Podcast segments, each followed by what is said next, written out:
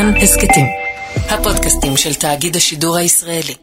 כאן רשת ב' תקופת השנים 1970-1977 הייתה אחת הקשות בתולדותיה של מדינת ישראל. היו בה שמחת ניצחון ותקוות לשלום. היו בה אכזבה, תסכול ורברבנות. והייתה בה כמובן מלחמת יום הכיפורים, המוסיפה לדמם בגופנו. מה התחולל באותן שנים בחדרי חדרים? מה ידעו המנהיגים ומה לא רצו לדעת? היכן שגו? היכן מעדו?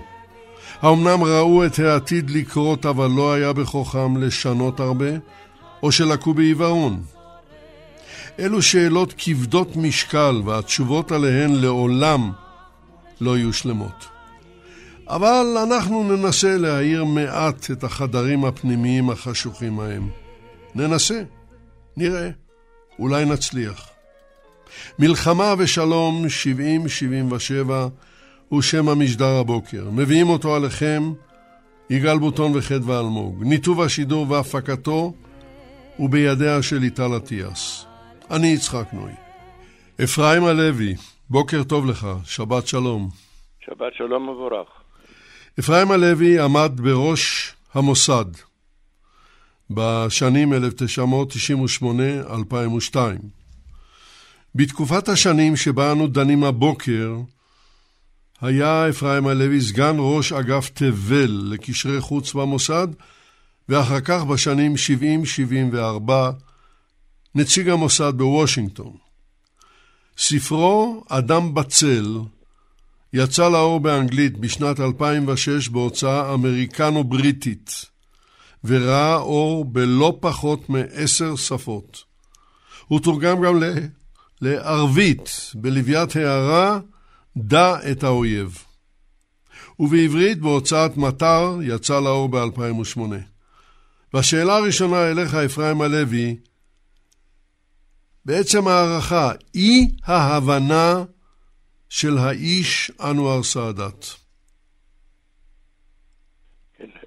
כדי להבין אה, את אי ההבנה לעומקה, אנחנו צריכים ללכת אחורנית אה, לדקות אה, קטנות, ספורות, לתקופת מלחמת העולם השנייה, לשנת 42, כאשר רומל פיקד על הכוחות הגרמניים שהיו בדרכם בצפון אפריקה כדי לכבוש את קהיר.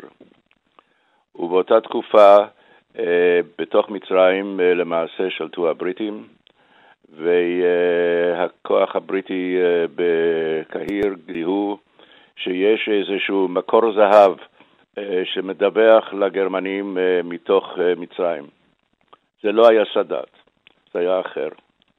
אבל סאדאת, שהיה אז קצין צעיר, קצין קשר, חשב, יחד עם חברים אחרים שלו, שנכון הוא לנסות להגיע עם הגרמנים לאיזשהו הסכם, שאם הם יעזרו לגרמנים לכבוש את קהיר וימסרו להם מידע, כי אז אה, הם יכולים לדרוש מהגרמנים בתמורה שגרמניה לא תכבוש את מצרים ותישאר בה, אלא תאפשר למצרים להיות עצמאית.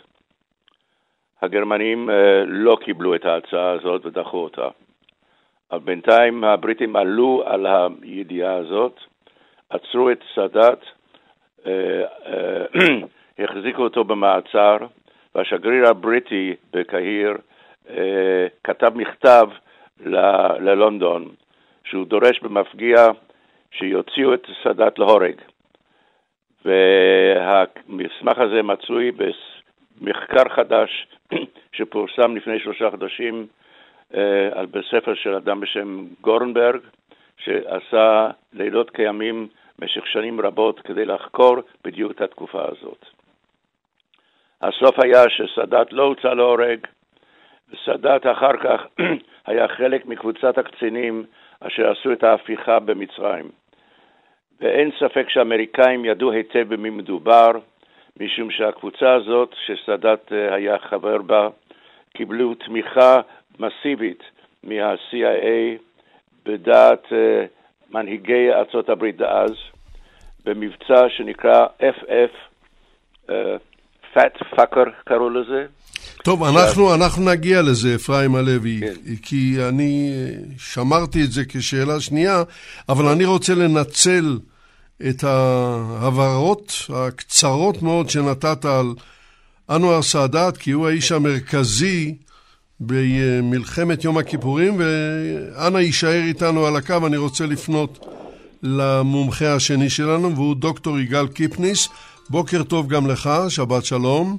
בוקר טוב ושבת שלום. הרשה לי להציג אותך למאזינים. דוקטור קיפניס הוא היסטוריון, חוקר את ההיסטוריה המדינית והגיאוגרפיה היישובית של מדינת ישראל. הוא חקלאי החי במושב מעלה גמלה שברמת הגולן. בואו ונמנה שניים מספריו.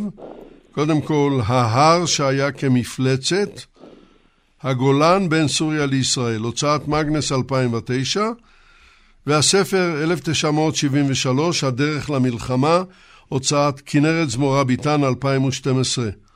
אגב, בקרוב יראה אור ספרו 1982, הדרך למלחמה, על ההתנהלות המדינית אל מלחמת לבנון הראשונה ובמהלכה. והשאלה הראשונה אליך, דוקטור קיפניס, בהמשך לדבריו של אפרים הלוי, מדוע פרצה מלחמת יום הכיפורים? אנחנו יודעים שהמלחמה פרצה בגלל מטרות ובגלל התנהלות מדינית, ולכן אה, בזה צריך להתמקד. הרי ברור לנו שהמלחמה לא פרצה לא בגלל כישלון של הצבא ולא בגלל הכישלון של המודיעין, שבזה מרבים מאוד לעסוק. בחודשים ובשנים שקדמו למלחמה היו שתי נקודות מפנה חשובות, שבהן נכשלו בישראל בניתוח של המציאות המדינית. האחת באוגוסט-ספטמבר 70, ולדעתי לזה אפרים כיוון להגיע, העלייה של סאדאת ועוד כמה דברים שהתרחשו באותה, באותם חודש, שני החודשים, והשנייה בתחילת 73, כשגולדה דחתה בתוקף את המתווה שהציע קיסינג'ר לנהל במהלך 73, משא ומתן לשלום בין ישראל ומצרים. אני מניח שעל אלה עוד נדבר. אני רוצה כרגע להתמקד דווקא בימים ובשעות שקדמו למלחמה, ולהתייחס למה שהציק, ולדעתי עדיין מציק לרבים, למה ישראל לא יצאה להתקפת מנע, למה לא גייסה מילואים בהיקף נרחב. גם כאן התשובה היא בתחום המדיני. אנחנו יודעים היום שלכישלון של אמ"ן בהערכת הסבירות הנמוכה למלחמה לא הייתה השפעה על קבלת ההחלטות של גולדה ודיין. הרי גולדה אמרה לציבור כמה שעות אחרי שהתחילה המלחמה, לא הופתענו. אז מה כן קרה? בסוף 71, אחרי שגולדה קיבלה את מה שדרשה מקיסינג'ר בנושאים המדיניים ובנושא אספקת המטוסים, הוא אמר לה שאם מצרים תפתח במלחמה, אמר לישראל באמצעות רבין, שאם מצרים תפתח במלחמה, במלחמה, אתם תחכו יותר משעתיים בתגובה שלכם. כלומר, לחכות יותר משעתיים זאת הייתה מחויבות של גולדה לקיסינג'ר.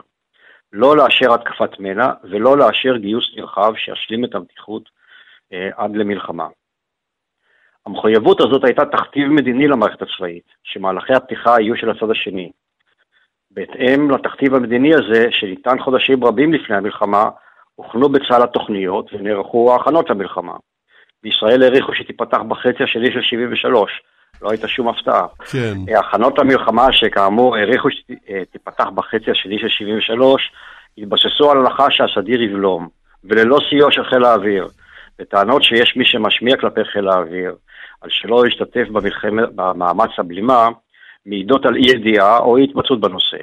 בכל אופן, ראשי המערכת הצבאית ידעו שהפעם צה"ל לא יהיה היוזם, אבל לא הפנימו את המשמעות של זה. צה"ל היה מורגל להיות היוזם, ובצה"ל לא הייתה תודעה ולא הייתה תרבות של בלימה. בישראל גם לא ידעו להעריך איזה כאוס נוצר כשאתה לא היוזם, ושבמקרה הזה הפיקוד הצבאי מתקשה להתמודד עם בעיות נוספות שמתעוררות. כמו לדוגמה מידע שגוי על שעת הפתיחה של המלחמה, שאז מתחיל סחרור של כשלים ושל החלטות שגויות. כלומר, כישלון הערכה של אמ"ן לא מוטל בספק, ולכן גם היה נוח להלביש עליו את ההסבר להתנהלות של ישראל. זה אומנם קליט, אבל זה פשוט חסר בסיס עובדתי. בבוקר המלחמה גולדה הגיבה בכעס כלפי אחד השרים שחלק על החלטה שלה לא לאשר תקיפה מקדימה, והיא אמרה לשר הזה שאנחנו נלחמים על חיינו, אבל זה לא אומר רק להילחם בגבולות, אלא גם להילחם למען ידידינו, כלומר ידיד אחד. דיניץ שהיה אז לידה הגיב ואמר לה שקיסינג'ר תמיד אמר לי, לא חשוב מה יהיה, אל תהיו הראשונים לתקוף. וגולדה עלתה לו, הוא אמר את זה גם לרבין, אתה חושב ששכחתי? אז גולדה לא שכחה, היא הייתה מחויבת, ודווקא כאן, לדעתי לפחות, היא לא נכשלה. להפך, היא קיבלה החלטה קשה, אמיצה ונכונה, אבל זה גם יצר את תנאי הפתיחה הקשים. אבל כישלון הניתוח המדיני שעליו עוד נדבר התחיל קודם בשתי נקודות המפנה שהזכרתי. אני מניח שעליהם עוד נדבר. אנחנו, אני מקווה שנספיק, ואני מקווה שההתרחשויות ששמענו עליהן שם ייגמרו. אני, יישאר איתנו על הקו דוקטור קיפניס, אני עובר לעד המומחה השלישי שלנו, והוא אמיר אורן, בוקר טוב גם לך, שבת שלום. בוקר טוב, יצחק, אפרים ויגאל. עכשיו אני אציג אותך למאזינים, אמיר אורן הוא פרשן לענייני ממשל וביטחון. מסקר את צה"ל ופעולותיו מאז, נאמר, מלחמות ההתשה, מלחמת יום הכיפורים. הוא אגב היה שותף לסדרה לא תשקוט הארץ על אוקטובר 73. וכפי שאתם רואים או שומעים, היא לא שקטה גם עכשיו. השאלה אליך, אמיר אורן, בחזרה אל הדברים שהתחיל לדבר אפרים הלוי, המאוד מרתקים, המעבר הדרמטי מגמל עבד אל נאסר לאנואר סאדאת ב-1970 לאחר מותו של הראשון. אתה יודע, הבוקר הזה של אה, שבת והנושא אה, מעלים בזיכרון את אה, סוף מלחמת ההתשה, שמונה באוגוסט 70, שבעה באוגוסט יום שישי נחתם ההסכם הישראלי-אמריקאי-מצרי, בשמונה באוגוסט שבת העיתונאים שיצאו לפנות בוקר מתל אביב דרך עזה, אז אפשר היה עדיין לנסוע דרך עזה אל התעלה, ופתאום בוקר שבת צח, חמים, אוגוסט כאמור, ושקט, אחרי שנה וחצי של אה, אש קשה לכל הכוחות שהיו במעוזים, אה, לתותחנים, לשריון. יגאל קיפניס שנמצא איתנו, הטיס אז אה, מסוקים. אפרים שייצג את המוסד בוושינגטון, זו הייתה מערכה מאוד קשה, ופתאום שקט. ומה שקרה אז היה צומת שממנו אפשר היה לצאת למרחב אחר. משום שהיו ארבעה חילופי שלטון, שניים מאוד חשובים, שניים פחות, בשנים האלה. אפילו בתנועה נגדית, אה, מותר לומר. המעבר מאשכול לגולדה בתחילת 69, באותו זמן, פחות חשוב כי הייתה רציפות, גם המעבר מג'ונסון לניקסון בוושינגטון, ובסתיו 1970, אה, קצת אחרי הפסקת האש, מותו של נאצר ב-28 בספטמבר, אגב, לימים זה גם יום מותו של אה, שמעון פרס, ועליית סאדאת, וקצת אחר כך, בנובמבר, עלייתו של חאפז אסד לשלטון בסוריה. זה פחות חשוב כי במדיניות הסורית הייתה יותר רציפות, אם כי הייתה גם נחישות של אסד, שהיה במלחמת ששת הימים שר הביטחון ומפקד אה, חיל האוויר, להחזיר את הגולן שאבד לסוריה במשמרת שלו.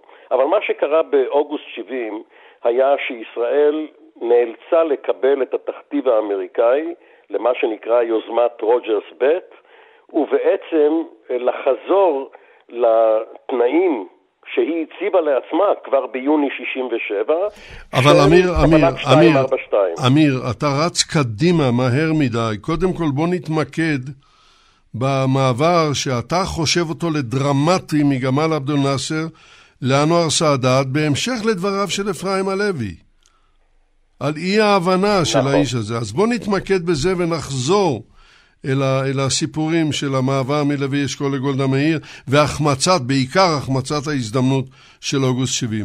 נדגיש את עכשיו, זה בעוד דקות אחדות. עכשיו כשאנחנו כבר אה, מתקרבים לסוף הרבע הראשון של המאה ה-21 ויכולים להסתכל לאחור למאה ה-20, לא יכול להיות ספק שסאדאת היה אחד המדינאים החשובים ביותר במאה הזאת. הוא היה מהפכן, לא רק אה, הפיכן במובן שאפרים דיבר עליו כחלק מקבוצת הקצינים החופשיים, אלא הוא הביא למהפכה בראייתה העצמית של מצרים.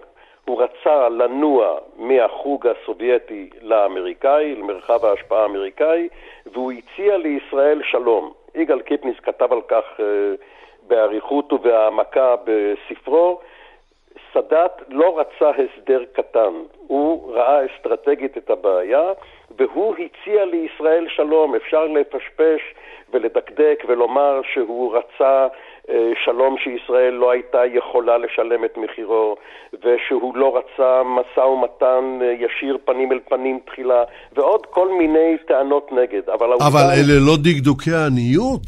מדוע? מפני שאם אלה תנאים שישראל איננה יכולה לעמוד בהם, אבל היא עמדה בהם ב-1977, או בקמפ דיוויד ב-78, אחרי ששילמה את מחיר מלחמת יום הכיפורים.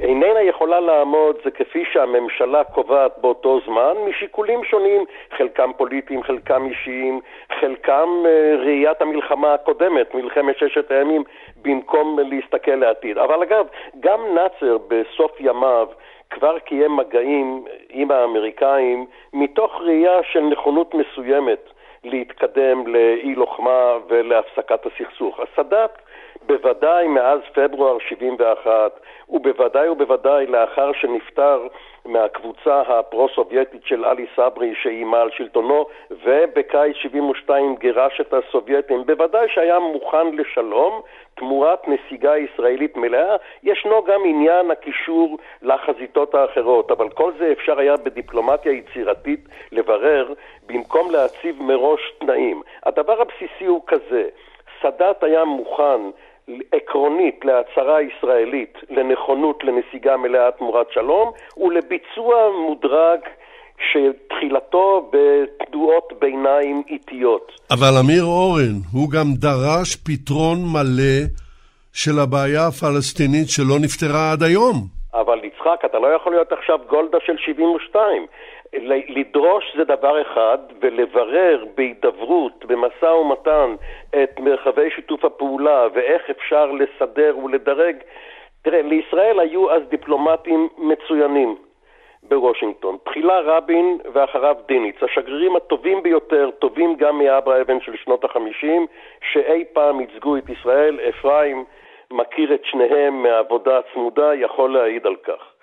והם אה, גם במשבר אה, רבין, במשבר ספטמבר 70, ספטמבר השחור מול ירדן, ואחר כך בהכנת התשתית לסיוע האמריקאי של אה, השנים הבאות, וכמובן דיניץ במלחמת יום הכיפורים ואחריה, הם ייצגו עמדה ממשלתית ישראלית שקבעה גולדה בהתאם לאילוצים הפוליטיים שלה. הפחד ממשה דיין, שיערוק ממפלגת העבודה, מהמערך של אז, ויחבור לימין.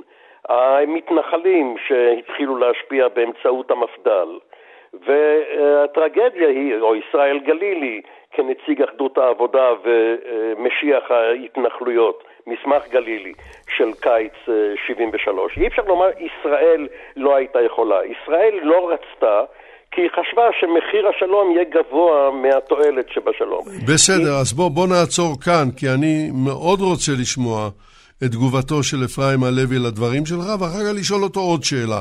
אפרים הלוי, אני מניח שאתה איתנו. כן, אני איתך. אתה תרצה להגיב על הדברים של אמיר אורן? כן. אני חושב שאנחנו uh, עוסקים אולי uh, בנושאים שהם uh, מעניינים ומרתקים, אבל לפעמים כדאי גם לחזור לעובדות uh, מאוד מאוד מוצקות. Uh, כפי שאמרתי בראשית דבריי, uh, סאדאת מרגע שהוא התחיל להיות פעיל אה, עוד במלחמת העולם השנייה, היה אסטרטג, והוא חשב במונחים אסטרטגיים. וצריך לחשוב מה המשמעות של מונחים אסטרטגיים, כי אסטרטגיה זה לא רק הדברים אשר נאמרו על ידי שני ידידיי הקודמים, זה גם uh, הערכה מפוכחת של uh, יחסי הכוחות ושל יחסי כלי הנשק אשר בידי שני הצדדים. אתם הזכרתם את ההפוגה או הפסקת האש של שנת 70. הפסקת האש הייתה הפסקת אש למעשה ללא תנאים. ללא תנאים וללא משא ומתן מאוד מפורט, ומה שקרה הוא שלמחרת היום של הפסקת האש, המצרים קידמו חזרה לקצה התעלה את כל מערכות הטילים, הקרקע אוויר, שהם uh, השיגו לאחור קודם לכן מסיבות uh, כאלה ואחרות, ואנחנו עמדנו במצב שהמערכה של שנת 70 אלף הימים עד לשנת 70, המלחמה הזאת, מלחמת ההתשה, מעולם לא נחקרה כראוי, מעולם לא נבדקה כראוי. ומה שהיה קריטי באותה מלחמה היה שזו הייתה מלחמה ומאבק של מגע ושל עימות בין שני סוגי כלי נשק, בין טילים ואלקטרוניקה. המאבק האלקטרוני היה מאבק מאוד מאוד משמעותי, פעם ראשונה במלחמה שבינינו לבין הצד השני. ובמלחמה האלקטרונית, בעיקר בתחום חיל האוויר, מה שקרה הוא שאנחנו קיבלנו סיוע רב מהאמריקאים כדי תמיד להיות one up מול הצד השני, ואחר כך הצד השני השיג את ה, את, מהרוסים את מה שהם יכלו לתת, והרוסים היו ביחד עם uh, השותפים שלהם, המצרים, היד על העליונה. אנחנו גמרנו את המלחמה בשנת 70 ברגע שהצד השני היה עם ידו על העליונה בתחום הזה של uh, הטילים ושל המערכה האלקטרונית. והדבר השני היה שהיה כלי קטן, אולי לכאורה, שנקרא טילי הסגר. איש לא ראה בנושא טילי הסגר למעשה אה, כלי אסטרטגי. טילים אנטי-טנקיים אלה היו. כן, אה, טילים אנטי-טנקיים. ואם כתוצאה מזה, במלחמת יום כיפור, בשבוע הראשון, אנחנו ספגנו אה, אובדן שליש מהסד"כ האווירי רק בשבעה ימים, ושליש מהסד"כ של השריון. אלה בגלל מה שקרה בתחום הלוחמה נגד, אה, נגד המטוסים.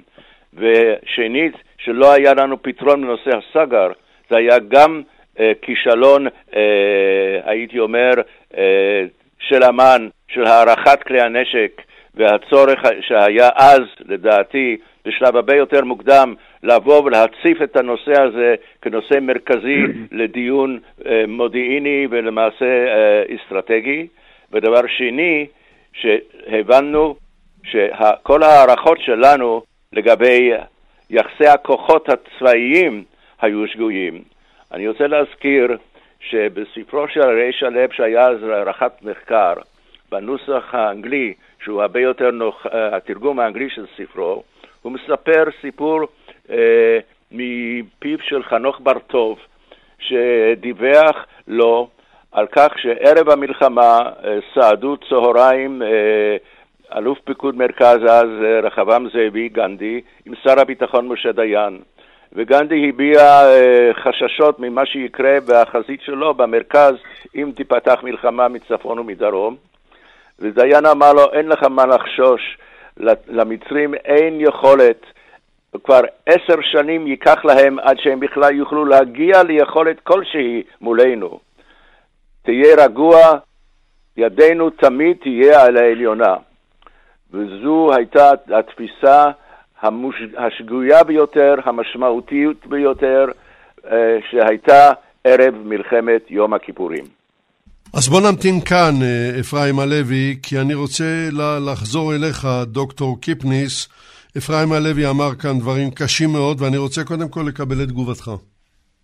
אה, כן, אני חושב שהוא נגע בנקודה חשובה שמביאה אותי אולי לשאלה למה קיסינג'ר אה, הגדיר את המלחמה שיאו של כישלון הניתוח המדיני מצד ישראל. כי מה שאפרים הדגיש, שישראל מ-70 וכולל ב-73 לא רק ישראל, המערב היה בנחיתות טכנולוגית צבאית, ובכלל זה גם ישראל.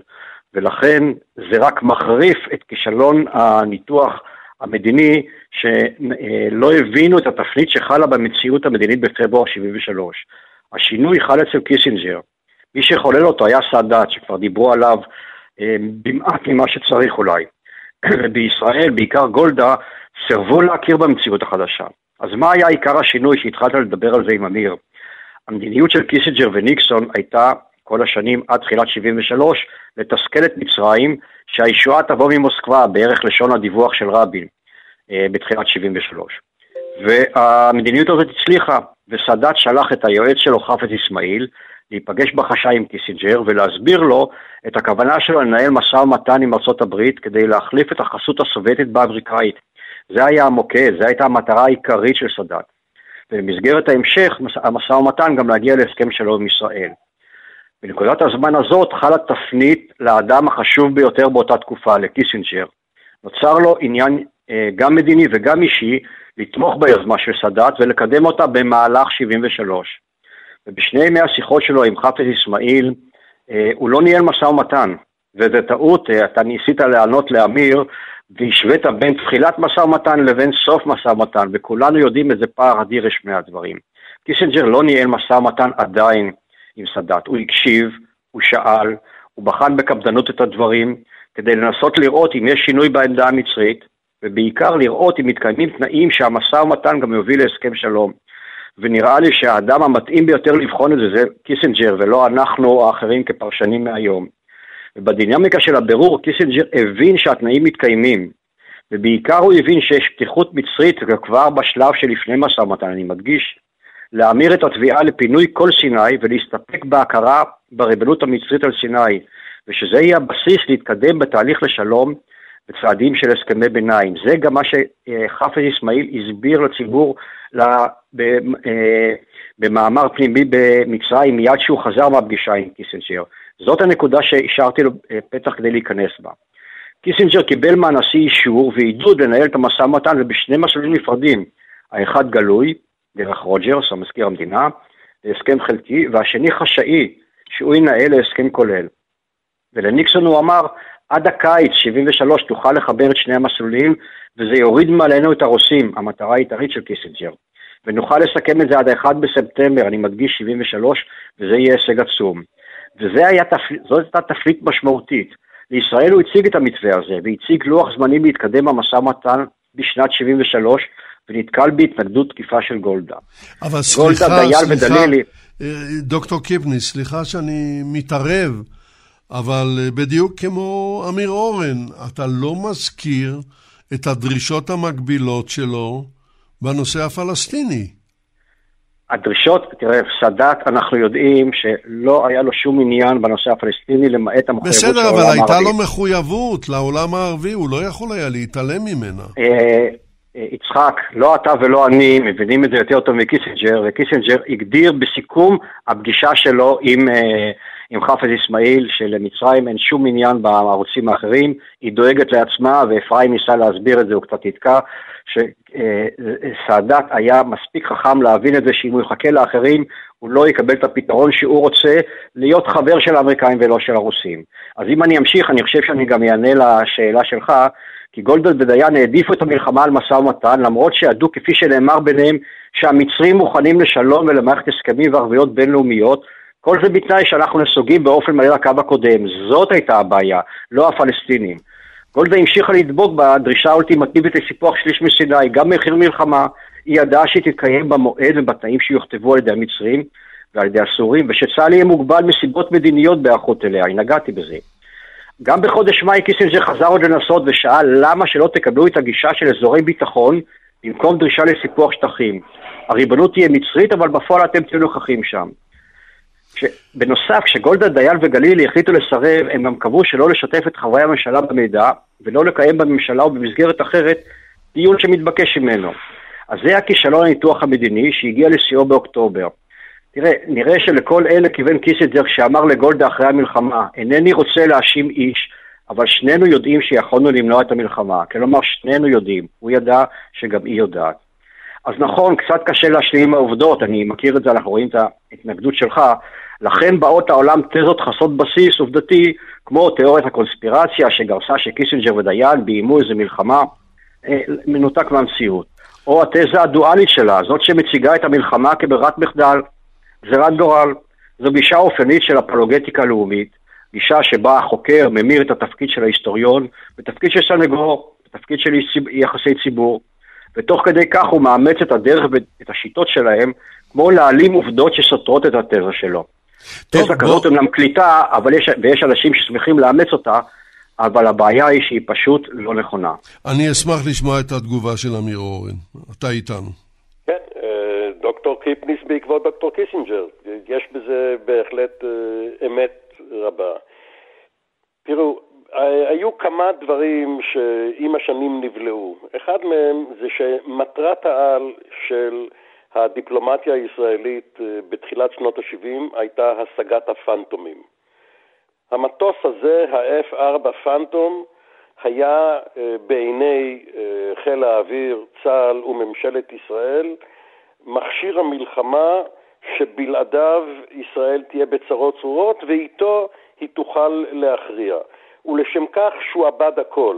כולל, וגם לכך אה, כיוון אה, יגאל, כאשר ישראל רצתה חימוש מסוים לפנטומים, עוד אה, לצד המאבק על מתי תאושר האספקה, איך זה קשור לשאלת דימונה, זה נפתר בספטמבר 69 בביקור גולדה אצל ניקסון, ומה יהיו מועדי האספקה, כמויות, איך זה בהשוואה לסקאיוקים, כל השאלות האלה. ישראל אה, קיבלה על עצמה שהשימוש יהיה הגנתי בלבד. זה גם קשור לשאלת המכה המקדימה. ישראל, כדי לקבל פנטומים, הסכימה שהיא תמתין ליוזמה צבאית מצרית, ולא תשתמש כדי להקדים ולהכות. עכשיו, אה, נושא אה, שני שקשור בעניין הזה, זו האשליה שצמחה בשלוש שנות השקט שבין אוגוסט 70 לאוקטובר 73. והייתה uh, תחושה כוזבת שהפסקת האש הזו, שבהתחלה נועדה לשלושה חודשים. הסיכום באוגוסט 70 דיבר על שלושה חודשים. מה שטרף את הקלפים היה מותו של uh, נאצר. ואז זה הוארך בכל פעם, סאדאת הכריז על שנת ההכרעה, וזה נמשך ונמשך כל פעם, הפסגה של ניקסון וברז'ניה ואחר כך עצרת האו"ם, כל פעם היה סיפור אחר.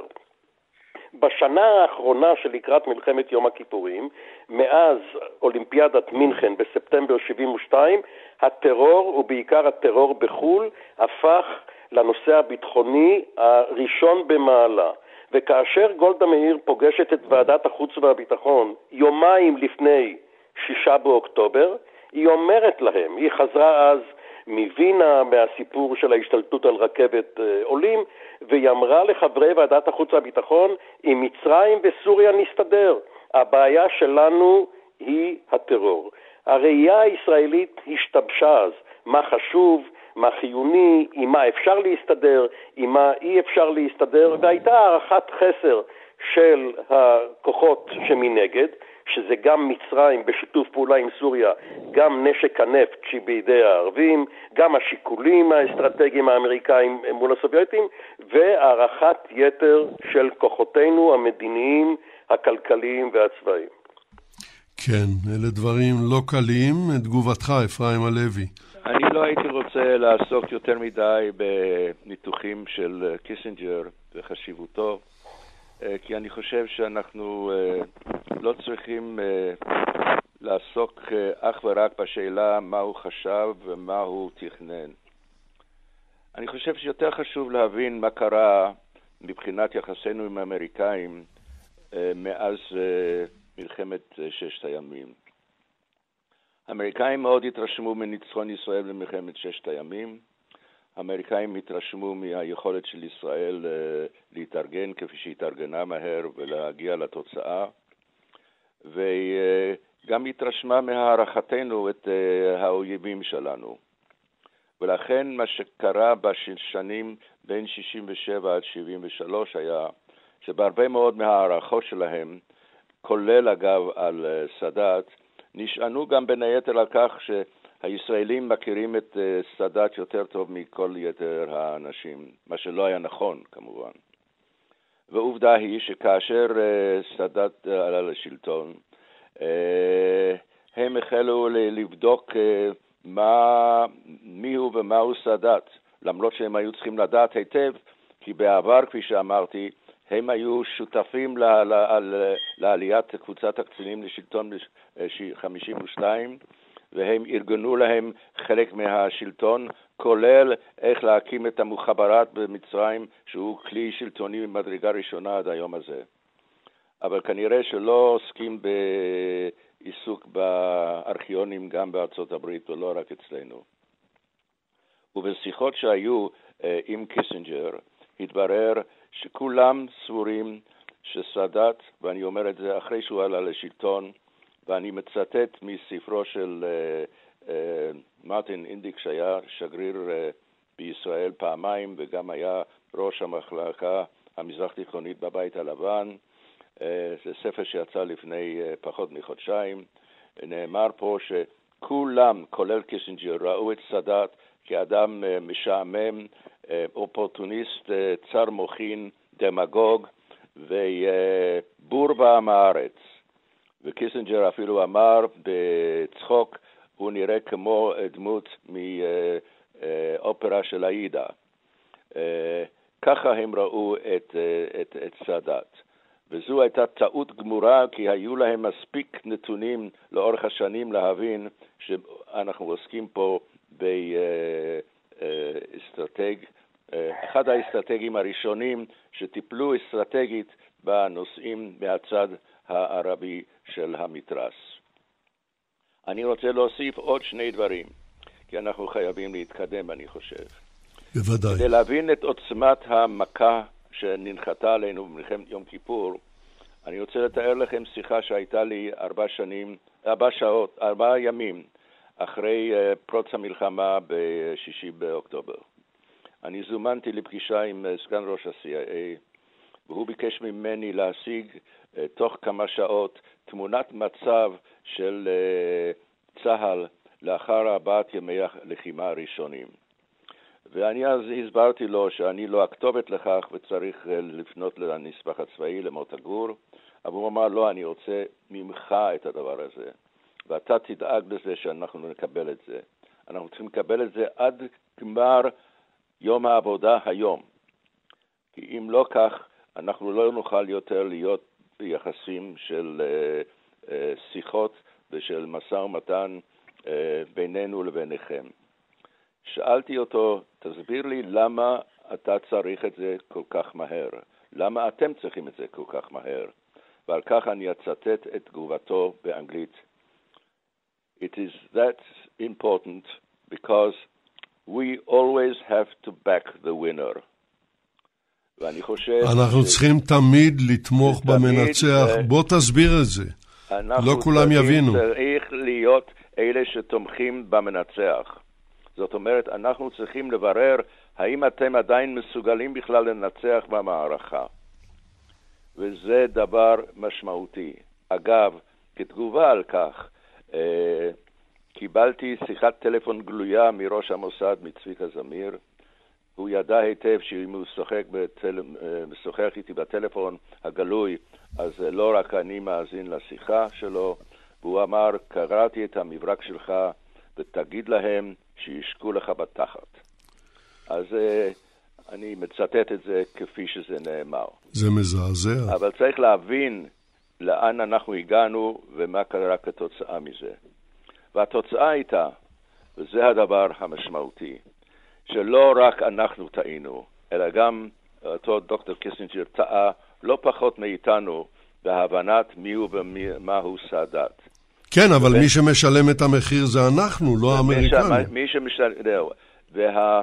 העיסוק, הייתי אומר, המובן לי, אבל אני חושב שהוא קצת מוגזם, עם כל הכבוד לחבריי לשיחה הבוקר, של מה סיד קיסינג'ר חשב ומה הוא לא חשב, מה הוא כן רצה ולא רצה, ואיך הוא ניהל את היחסים שלו עם הרוסים, ואיך הוא אה, סיפר לנו דברים אה, שהוא רצה להשמיע אותם, ואיך הוא אמר בשלישי בנובמבר, כשגולדה מאיר לראשונה הגיעה לוושינגטון אה, אחרי המלחמה, אחרי שהוכרזה הפסקת האש, והייתה להם שיחה ארוכה מאוד של הרבה מאוד שעות, ובעצם במרכז השיחה הייתה מה שהוא אמר לגולדה, Diplomatically you have not won the war, you won it tactically. זאת אומרת, אתם לא ניצחתם במלחמה, יש לכם הישג טקטי. אתם לא ניצחתם במלחמה באופן דיפלומטי. כן, ואז גולדה מאיר אומרת, Diplomatically we will never win. קיסינג'ר אמר, exactly, that is the tragedy. זאת אומרת, הוא בא ואומר לגולדה, אתם תחיו מעכשיו, ובעצם חייתם עד עכשיו, במצב של טרגדיה מתמדת. כי אתם ו... לעולם לא תנצחו מבחינה דיפלומטית. לעולם לא תנצחו, כן. ובשיחה הזאת, שנמשכה שעות על גבי שעות, אה, למחרת היום אה, ישבנו איתה בצהריים וכתבתי מכתב לצביקה זמיר, ששנים שכחתי שכתבתי, אבל מישהו הביא לי אותו מה... מהגנזך של צביקה זמיר. אני כתבתי לו שגולדה מאיר נלחמה כלוי בשיחה הזאת. זו שיחה שנמשכה שעות על גבי שעות, והיא אמרה, אה, היו לי דמעות בעיניים, אבל אני לא רציתי לתת לו את הסיפוק שהוא יראה אותי אה, דומעת. בוכה, כן. ואלה הדברים שאנחנו צריכים לדעת אותם. אני לא חושב שקיסינג'ר הוא אויב שלו, היה כאויב, הוא עדיין אויב של ישראל, אבל אה, דרך ההתנהלות שלו בנושאים האלה הם לא רק אה, של התפעלות מיכולותיו, יכולותיו היו רבות, הוא קיבל פרס אה, נובל על שלום, והוא פתח את הדרך לסין בשביל ארצות הברית, והוא הגיע לדטנט יחד עם הרוסים, שהחזיק מעמד כמה שנים. אי אפשר לפסול את הישגיו. אבל צריך גם להיות מידתי בהבנתנו את יחסינו עם דוקטור הנרי קיסינג'ר. נו, בוודאי, הוא היה מזכיר המדינה של ארצות הברית. הוא היה מזכיר המדינה של ארצות הברית, ומה שקרה הוא, אם אתם רוצים כבר uh, להתקדם הלאה לקראת הסוף, שבסופו של דבר, בסופו של כל הסיבוב הזה, היה זה סאדאת שהבין שאם הוא רוצה להגיע לכך שהוא יקבל חזרה את סיני, יש רק דרך אחת לעשות זאת, זה במגע ישיר עם ישראל, בלי שיש שותף אחר לחדר.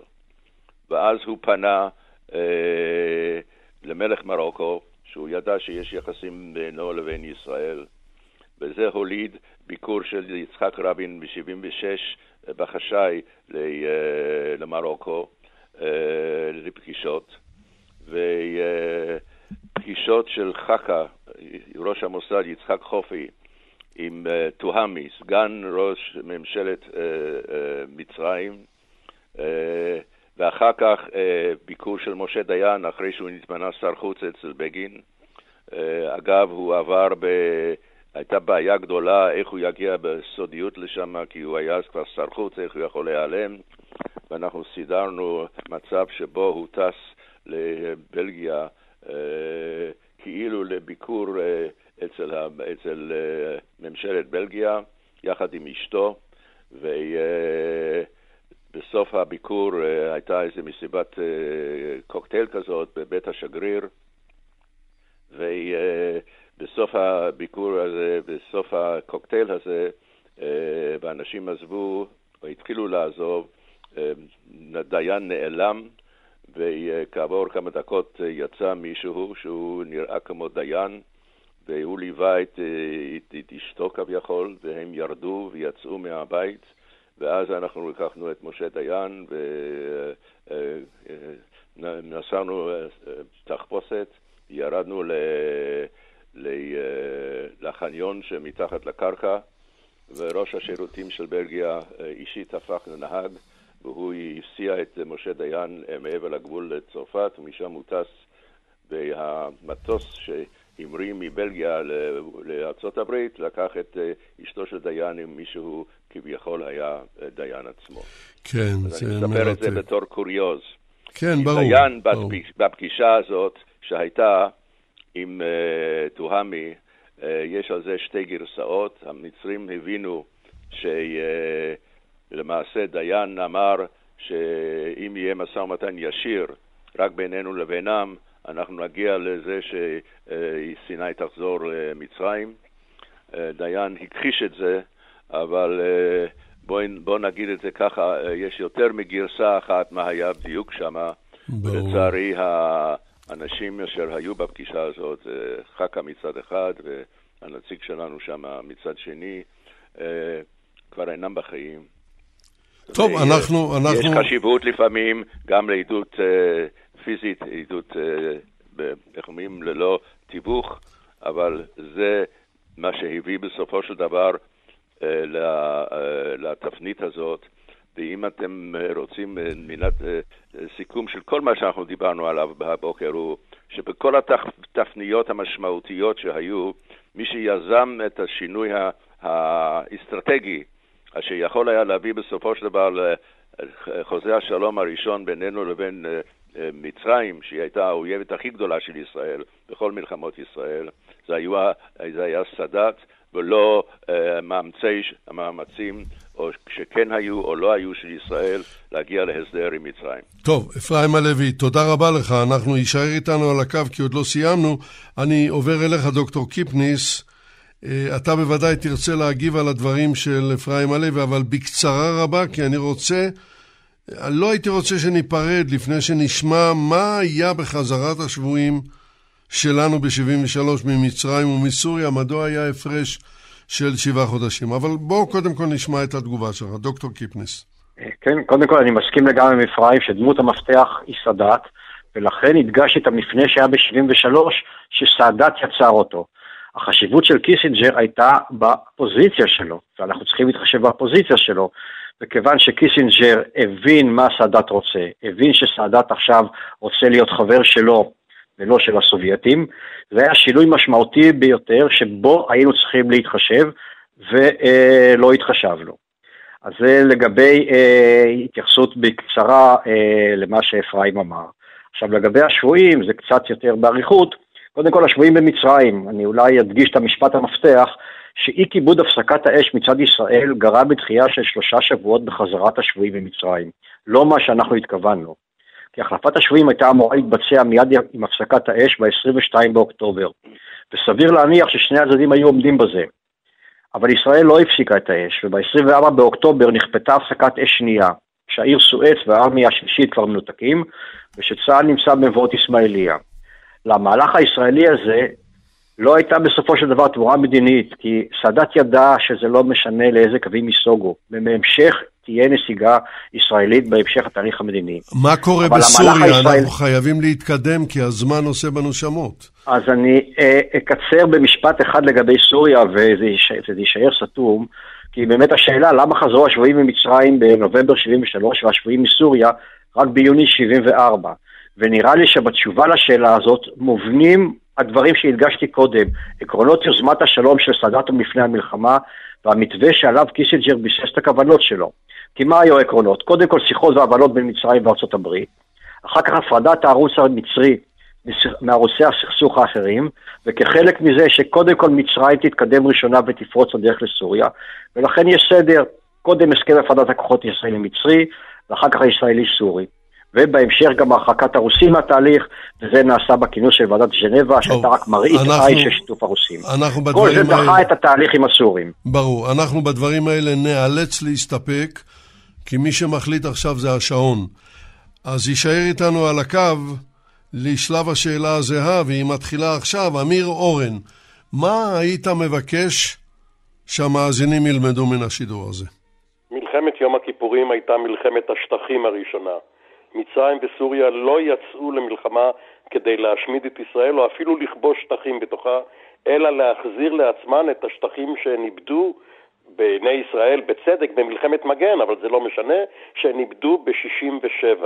כל התוכניות המבצעיות שלהן כוונו להשגת הגולן וסיני בחזרה. אבל מה היית לא... מבקש שהמאזינים ילמדו מזה? שישראל מאז שנת 67' נלחמת על השארת השטחים שהיא כבשה אז, ולא על מה שהיא נלחמה מאז 48'. טוב, אנחנו בכך נסתפק. אמיר אורן, תודה רבה לך. אפרים הלוי, מה היית מבקש שהמאזינים ילמדו מן השידור? אני אעשה את זה בתמצית, בשני היגדים. א', במלחמה ובשלום, אם יש ספק, אין ספק. ושנית, במלחמה ובשלום, מה שקובע זה לא הכוונות, אלא היכולות. תודה רבה לך, אפרים הלוי. המילה האחרונה שלך, דוקטור יגאל קיפניס. אני חושב שמה שצריך ללמוד, שאת הביטחון של ישראל צריך לבסס על עליונות צבאית ועל הסדרים מדיניים, ולא רק על אחד מהם. מלחמה עדיף לנסות למנוע ולא להעדיף, ולא להעדיף אותה. מלחמה זה אירוע שמקבלי ההחלטות מתמודדים עם מצבי לחץ של אי-ודאות, וגם הטובים שבהם עלולים לאבד את שיקול דעתם. והפריבילגיה שיש לנו לבחון את האירועים במרחק של זמן, לפעמים מיטיבה עם, מקבלי ההחלטות, אבל בהרבה מקרים יוצרת אי נעימות כלפיהם ואולי גם חוסר הגינות. אבל זו רק, לא רק הזכות שלנו לעשות את זה, זו גם החובה, וכדי בין השאר להגיע למסקנה שבוודאי על רקע האירועים של אותם שנות ה-70, שאת ביטחון ישראל צריך לבסס על שני הדברים, גם עליונות צבאית וגם הסדרים מדיניים. תודה רבה לך, דוקטור יגאל קיפניס, תודה רבה לשלושתכם. זהו, עד כאן לבוקר היום הראשון של השנה האזרחית 2022. היא לא התחילה כל כך יפה, והאירוע הוא חלק, ממש חלק אינטגרלי מהתוכנית שלנו, כאילו הזמנו אותו. בואו נקווה כולנו כי תהיה השנה הזאת שנת שלום, פריון וצמיחה כלכלית. יותר לא נבקש. מלחמה ושלום 70-77. המשדר הגיע לסיומו. תודה למשתתפיו רבי הידע ותודה לכם המאזינים בארץ ובעולם. מלחמה ושלום, 77, 70-77 הביאו לשידור. יגאל בוטון וחדווה אלמוג, ניתוב ההפקה ליטל אטיאס, אני יצחק נוי, כאן גם בהמשך.